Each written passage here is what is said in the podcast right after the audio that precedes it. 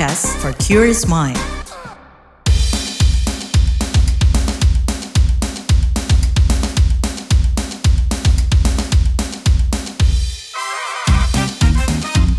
What's Trending KBR Pagi, siaran pagi radio paling update. KBR Pagi, siaran pagi radio paling update. Selamat pagi, apa kabar kalian semuanya di hari Selasa 26 September 2023. Kembali lagi saya Don Brady menjadi teman pagi hari kalian semuanya di What's Trending KBR Pagi pastinya. Nah masih dalam momen memperingati Hari Tani nih, kita mau soroti makin dikitnya jumlah petani di negara ini. Data Badan Pusat Statistik pada akhir tahun 2022 menunjukkan persentase penduduk berusia 25 hingga 40 tahun atau generasi milenial yang menjadi petani hanya sekitar 21 persen.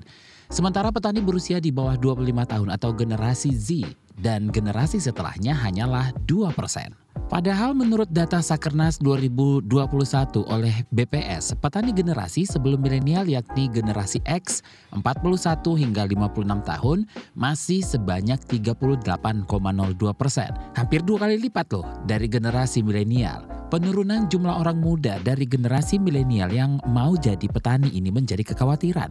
Regenerasi petani lantas jadi tujuan.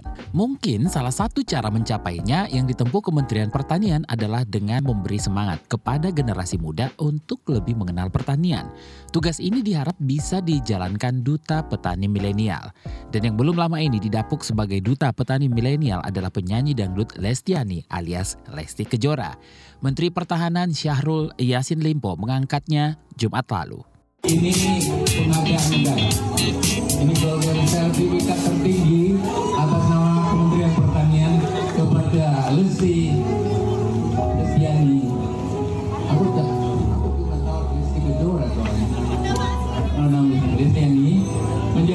petani milenial.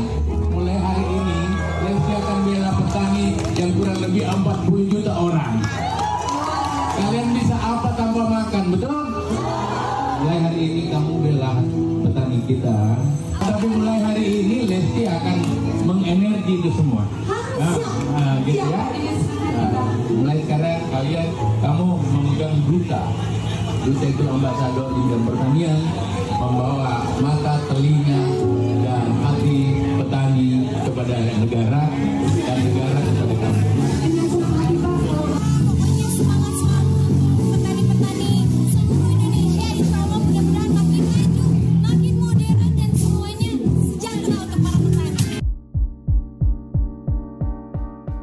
Nah kan tetapi pengangkatan ini mendapat beragam respon netizen tanah air. Seperti apa? Ini dia.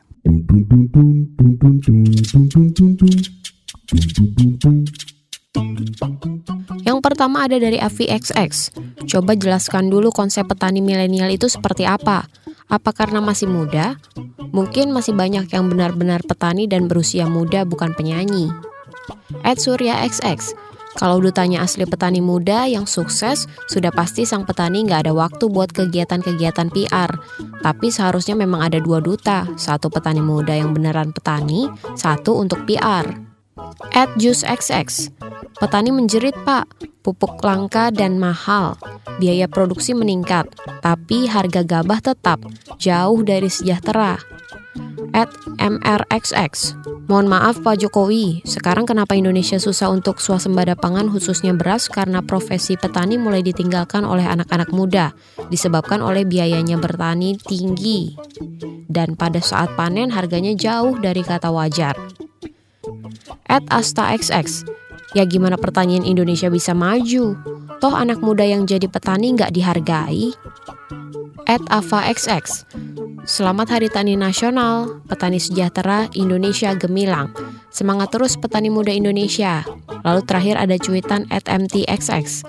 Gue jadi keinget deh kalau agriculture kita tuh kurang banget bisa dibedain sama negara sebelah yang dikasih subsidi buat beli teknologi kayak drone gede buat pemupukan kebun. Juga training petani muda atau tua biar punya skill yang sesuai zaman.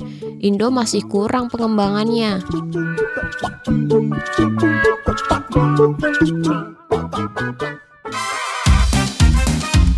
What's Trending KPR Pagi, siaran pagi radio paling update. Kita lanjutkan obrolan kita pagi ini. Nah, sementara itu Lembaga Center for Indonesian Policy Studies punya sejumlah gagasan terkait regenerasi petani. Di buku berjudul Memodernisasi Pertanian Indonesia yang dirilis CIPS belum lama ini, disebutkan modernisasi dinilai dapat memberikan daya tarik bagi generasi muda dalam rangka regenerasi petani. Seperti apa modernisasinya yang menarik orang muda untuk menggeluti pertanian? Kita simak Aziza Fauzi, peneliti Center for Indonesian Policy Studies atau CIPS dalam program Ruang Publik KBR. Jadi mungkin kalau di buku kami memang topiknya sangat luas. Mungkin ada tiga jenis modernisasi pertanian yang kami highlight di sini. Yang pertama adalah tentunya pemanfaatan teknologi. Uh, dan itu kami dalam buku ini meng-highlight pentingnya peran sektor swasta karena biasanya inovasi teknologi itu datangnya uh, mayoritas dari sektor swasta terlebih dahulu. Kemudian uh, modernisasi di sini juga kami artikan sebagai bagaimana environment kebijakan di Indonesia itu dapat mendukung investasi dalam pertanian.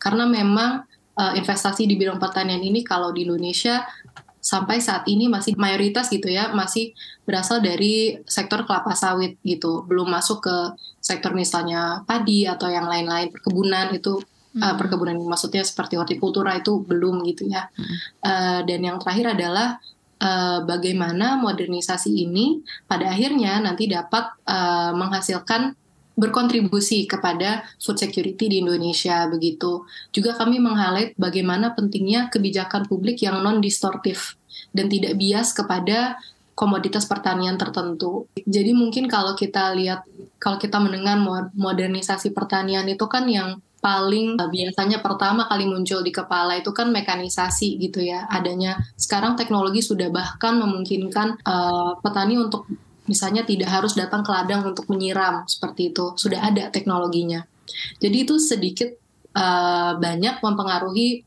mindset dan gambaran pertanian itu untuk anak muda oh jadi petani itu nggak harus loh siang-siang panas-panas ke ladang untuk menyiram misalnya seperti itu okay. dan sebagai bagian dari generasi muda juga gitu. Menurut saya itu cukup menarik ya bahwa pertanian tidak lagi identik dengan hal yang sifatnya seperti kotor atau mem memerlukan banyak waktu di ladang. Lantas apa untungnya bagi sektor pertanian dalam negeri bila makin banyak orang muda mau terjun di bidang ini? Apa pula yang mesti dilakukan pemerintah agar membuka peluang makin besarnya bagi anak muda untuk mau jadi petani? Kembali kita simak peneliti CIPS Aziza Fauzi. Untungnya itu banyak ya mungkin kita bisa bilang pertama dari faktor produksi dulu. Memang bukan karena oh petaninya semakin sedikit kemudian petaninya tua jadi produksinya tidak tinggi itu tidak juga gitu ya. Tapi dengan banyak lebih banyaknya anak muda gitu dengan misalnya akses ke teknologi yang tepat gitu itu juga sangat dapat membantu uh, peningkatan produksi kita. Kemudian um, anak muda kan jauh lebih melek teknologi gitu ya.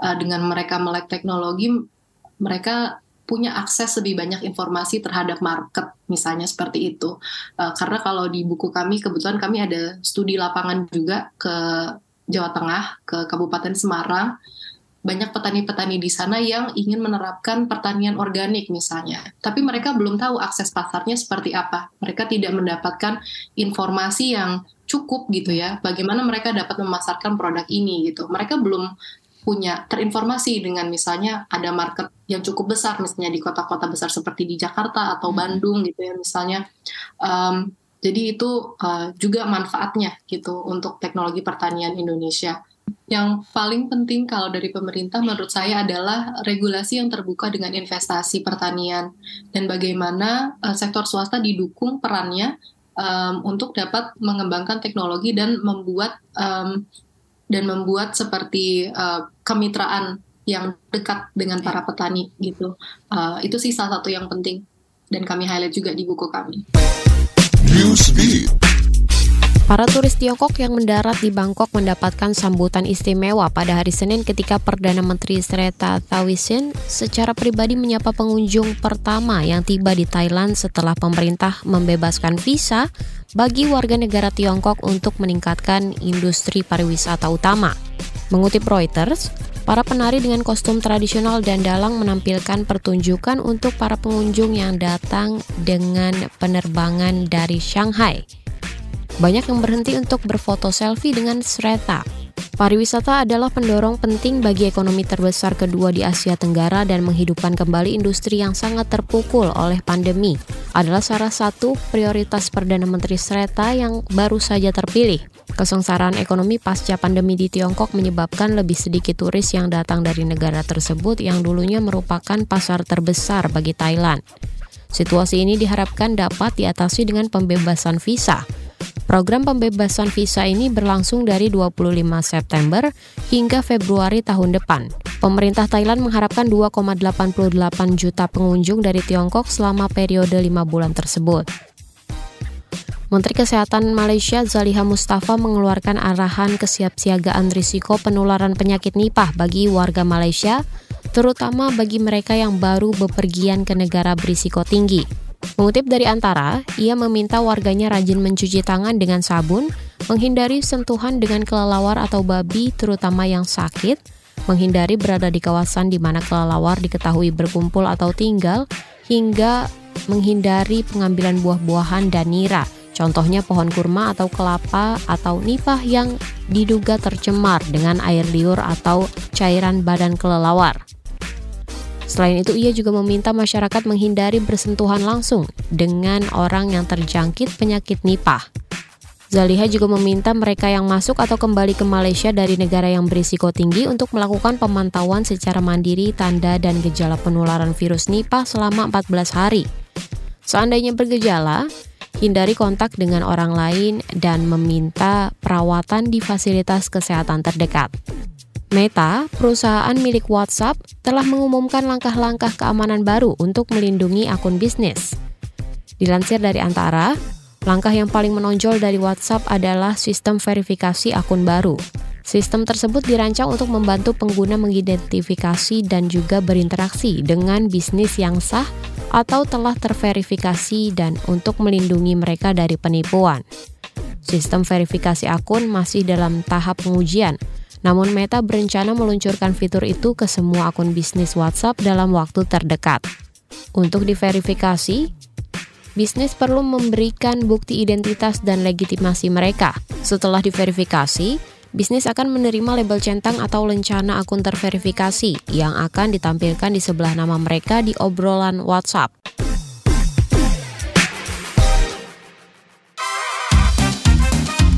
What's Trending KPR Pagi, siaran pagi radio paling update. Kita lagi ngobrolin soal upaya nambah petani. Nah, upaya pemerintah untuk meningkatkan petani milenial dinilai belum maksimal. Wakil Sekretaris Jenderal Perdagangan DPP Pemuda Tani Indonesia, Ananda Bahri Prayuda, menilai ada sejumlah hal yang membuat anak muda enggan jadi bekerja atau punya usaha di bidang pertanian. Kata dia, hal-hal tersebut masalah perlu diatasi untuk bisa meningkatkan minat anak muda jadi petani. Lebih lanjut kita obrolin bareng Wakil Sekretaris Jenderal Perdagangan DPP Pemuda Tani Indonesia, Ananda Bahri Prayuda. Bagaimana nih Anda melihat upaya untuk menambah angka petani milenial? Ya, eh, sejauh ini kan memang eh, pemerintah ya terutama Kementerian Pertanian dalam hal ini eh, melakukan memang upaya untuk mendorong peningkatan uh, petani milenial. Uh, mereka, uh, kalau saya tidak salah, membentuk uh, organisasi kepemudaan, kemudian dibina dengan nama petani milenial. Tapi sejauh saya lihat, dia tidak memberikan dampak signifikan juga begitu, karena uh, tidak seluruhnya organisasi-organisasi pemudaan yang konsentrasinya sektor pertanian dilibatkan. Nah, orang-orang yang eh, berada di dalam kepengurusan kepemudaan yang ada di Kementerian Pertanian juga tidak semuanya betul-betul berada di lapangan begitu. Nah, jadi memang uh, upaya pemerintah ada, tapi saya pikir belum maksimal karena tidak ataupun belum merangkul seluruh lapisan pemuda yang memang konsentrasi di sektor pertanian, terutama pemuda-pemuda yang ada di desa. Karena eh, petani milenial ini eh, jargon ya, sebetulnya petani-petani kita tuh mayoritas di usia yang sudah tidak lagi milenial. Makanya pemerintah memang harusnya konsentrasi untuk melakukan regenerasi petani. Karena mau bagaimanapun juga ke depan eh, pertanian kita akan ditinggalkan jika memang tidak memberikan eh, akses, tidak memberikan kemudahan, tidak memberikan eh, informasi kepada anak-anak muda yang ingin eksis di dunia pertanian.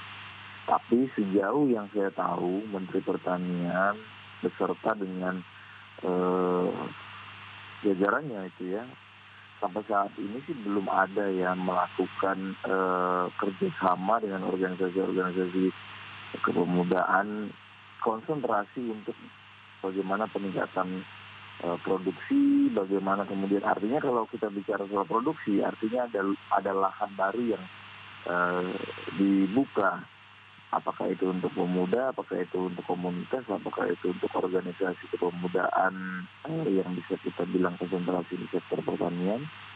Nah, tapi sejauh yang saya tahu, organisasi yang mereka bina itu mereka bentuk sendiri berdasarkan eh, eh, permentan, ya kan. Nah, itu memang eh, ada beberapa teman-teman yang konsentrasinya betul-betul di pertanian. Saya juga banyak kenal dengan teman-teman yang ada di ke sana yang dibina oleh Kementerian Pertanian. Tetapi tentu ini tidak cukup karena masih banyak sekali eh, petani-petani muda kita terutama yang ada di desa. Kita sendiri di pemuda tani juga banyak sekali teman-teman di daerah, di desa yang betul-betul konsentrasi terhadap sektor pertanian, tapi juga tidak mendapatkan sasaran dari program-program ini. Menurut Anda apa sih keluhan yang bikin orang muda enggan usaha di bidang pertanian? Eh, yang pertama penguasaan atas lahannya. Eh, karena Indonesia ini eh, data yang dikeluarkan oleh eh, berbagai lembaga yang konsentrasi di sektor pertanian itu eh, menunjukkan bahwa data pertanian kita, lahan pertanian kita per kapita itu semakin menyusut. Ya mungkin 10 sampai dengan 15 tahun yang lalu datanya tidak tidak jauh berubah lah 0,5 sampai 0,2 hektar. Nah artinya dengan lahan se- seperti ini siapa anak muda yang mau kemudian eh, memiliki gairah dalam bertani itu yang pertama. Terus kemudian kalaupun dia harus bertani bagaimana akses yang diberikan oleh pemerintah baik dari sisi modal, dari sisi eh, teknologi, dari sisi eh, alsintan, dari sisi eh, sarana dan prasarana. Karena memang anak muda sekarang sudah melek teknologi, sudah eh, mampu untuk eh, mengoperasionalkan teknologi, ya meskipun memang data yang kalau saya cek di data desa presisi ya bahwa eh, ada sedikit kesenjangan memang di tingkat pendidikan eh, teman-teman pemuda di desa. Tapi tidak menutup kemungkinan mereka mampu untuk mengoperasionalkan eh, teknologi. Nah itu yang yang yang kedua lemahnya teknologi ya yang masih eh, bisa digunakan secara efektif oleh pemuda di desa. Terus kemudian yang ketiga akses akses tadi itu ya akses modal akses akses eh, sarana prasarana dan lain-lainnya. Nah kalau kemudian akses ini tidak bisa eh, mereka peroleh kemudian tidak ada gairah untuk kemudian eh, bertani karena dengan modal pas-pasan ya hanya mampu untuk mem- mem- memenuhi kebutuhan kehidupan sehari-hari tidak memberikan janji untuk bisa punya kehidupan yang lebih baik karena bisa dikatakan eh, kalau memang orang tuanya petani dengan lahan yang eh, kecil kemudian diwariskan maka lahannya akan semakin mengecil karena ada beberapa saudara yang juga harus dibagi. Kemudian dia harus eh, diminta untuk menjadi petani muda kembali ke desa tapi tidak ada program yang bisa mendukung. Nah artinya kan ini memang kemiskinan struktural jadi kemiskinan yang diwariskan dan mau tidak mau memang kalau kita lihat data hari ini bahwa kemiskinan terbesar itu ada di tingkat pedesaan. Dan ini menjadi PR kita bersama karena eh, kita akan menghadapi bonus demografi. Kalau kemudian sektor pertanian kita tidak memiliki regenerasi, maka sektor pertanian akan ditinggalkan. Karena memang sama sekali dianggap tidak menarik dan tidak menguntungkan. Apakah penggunaan teknologi dan modernisasi di bidang pertanian Indonesia sudah dirasa cukup, maju, dan mengimbangi kondisi sekarang? Saya tahu saya ya, dari data-data yang saya baca, Kementan itu cukup banyak memiliki eh, temuan-temuan teknologi yang ba- yang baik lah ya. Ada drone yang bisa eh, melakukan pemupukan, penyiraman, dan lain sebagainya. Tapi apakah ini benar-benar dirasakan oleh eh, pemuda yang ada di desa? Saya pikir belum lah. Hasil riset itu saya rasa belum. Karena menurut saya eh, mungkin ya dari eh, pandangan pemerintah terlalu mahal untuk mendistribusikan teknologi-teknologi ini kepada pemuda ataupun masyarakat yang ada di desa. Karena ya kekhawatirannya mungkin banyak hal ya terkait soal bagaimana eh, maintenance, bagaimana kemudian perawatan dan eh, memang ya kita tahu teknologi tidak murah juga begitu. Tapi yang harus pemerintah perhatikan adalah pentingnya teknologi untuk bagaimana memudahkan sektor pertanian. Apalagi anak-anak muda sekarang itu sangat melek terhadap teknologi. Kalau kita bandingkan dengan negara-negara yang ada di Asia ya, terutama Jepang, Jepang itu mungkin pertaniannya sudah masuk ke eh, 3.0, 4.0, mau bergeser ke 5.0. Nah tapi kalau di Indonesia kita masih sangat tradisional, masih sangat kultural. Kita masih menggunakan eh, tenaga-tenaga hewan manusia. Ya kalau ada pun mesin ya hanya mesin yang masih dioperatori secara langsung oleh manusia turun ke lahan begitu. Jadi eh, masih jauh lah, masih jauh kita ketertinggalan teknologi itu.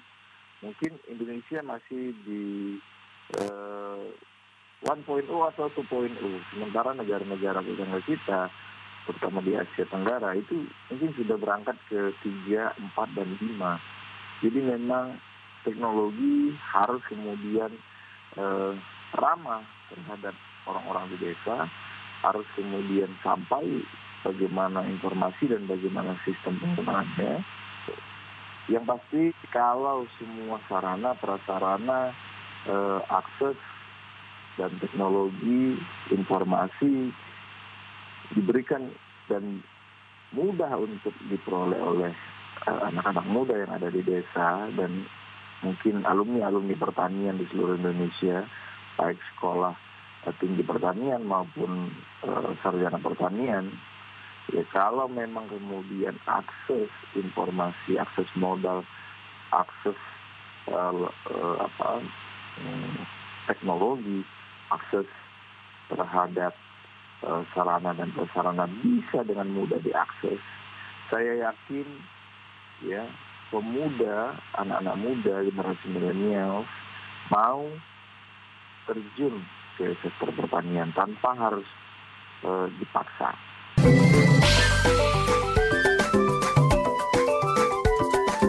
WhatsApp Indonesia. WhatsApp Indonesia dimulai dari Semarang. Kepolisian Semarang menduga penyebab kecelakaan di simpang exit Tol Bawen lantaran rem truk blong. Kapolres Semarang Ahmad Oka Mahendra mengatakan, guna mendalami kasus kecelakaan beruntun yang melibatkan 16 kendaraan tersebut, sopir truk beserta keneknya telah ditangkap aparat. Dirlantas Polda Jateng Kombes Pol Agus Suryo mengungkapkan, sopir truk tersebut telah ditetapkan tersangka pasca dilakukannya gelar perkara. Kata dia, supir tersebut tak memiliki SIM B2 dan hanya memiliki SIM A. Lanjut Agus, pihaknya juga akan melakukan pemeriksaan dan pemanggilan perusahaan pemilik truk terkait dengan perawatan kendaraan. Kecelakaan pada Sabtu itu menyebabkan tiga orang meninggal dunia dan belasan lainnya luka-luka. Ia menambahkan pihaknya juga menyelidiki rekaman CCTV dan mengumpulkan keterangan para saksi untuk mengungkap kasus ini. Saudara Satgas Pangan Polri menyampaikan kemungkinan adanya kenaikan harga jagung sebagai imbas kekeringan yang membuat gagal panen. Wakil Satgas Pangan Polri Helvi Asegaf mengatakan, Berdasarkan laporan Satgas Pangan Daerah Bengkulu dan Gorontalo, terdapat lahan jagung yang mengalami gagal panen di kedua daerah tersebut lantaran kekeringan. Ada 11 kecamatan di Bengkulu Selatan yang mengalami kekeringan. Dari situ, terdapat 628 hektar lahan jagung yang gagal panen di Bengkulu Selatan. Sementara di Gorontalo, ada 250 hektar lahan jagung gagal panen. Karena harga pakan jagung untuk ternak naik, kemungkinan bakal berdampak juga pada kenaikan harga daging ayam maupun telur di pasaran. Terakhir mampir ke IKN. Presiden Joko Widodo mengapresiasi dukungan Federasi Sepak Bola Internasional atau FIFA dalam membangun Pusat Pelatihan Nasional PSSI di Ibu Kota Nusantara atau IKN. Jokowi optimistis bahwa pusat pelatihan yang baru saja groundbreaking itu dapat membawa tim nasional atau timnas Indonesia menjadi juara di Asia Tenggara hingga dunia. Sebelumnya, FIFA berinvestasi terhadap pembangunan IKN ini dengan memberikan dana FIFA Forward sebanyak 85,6 miliar rupiah guna membangun training center di IKN Nusantara.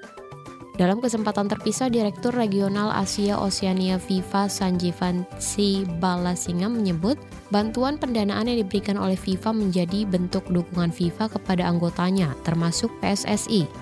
Sanjivan juga menyampaikan bahwa FIFA ingin menjadikan pusat pelatihan yang berada di IKN ini menjadi terbesar di Asia Tenggara dan menjadikan sepak bola Indonesia menjadi gold standard untuk negara lainnya. Demikian WhatsApp Indonesia hari ini.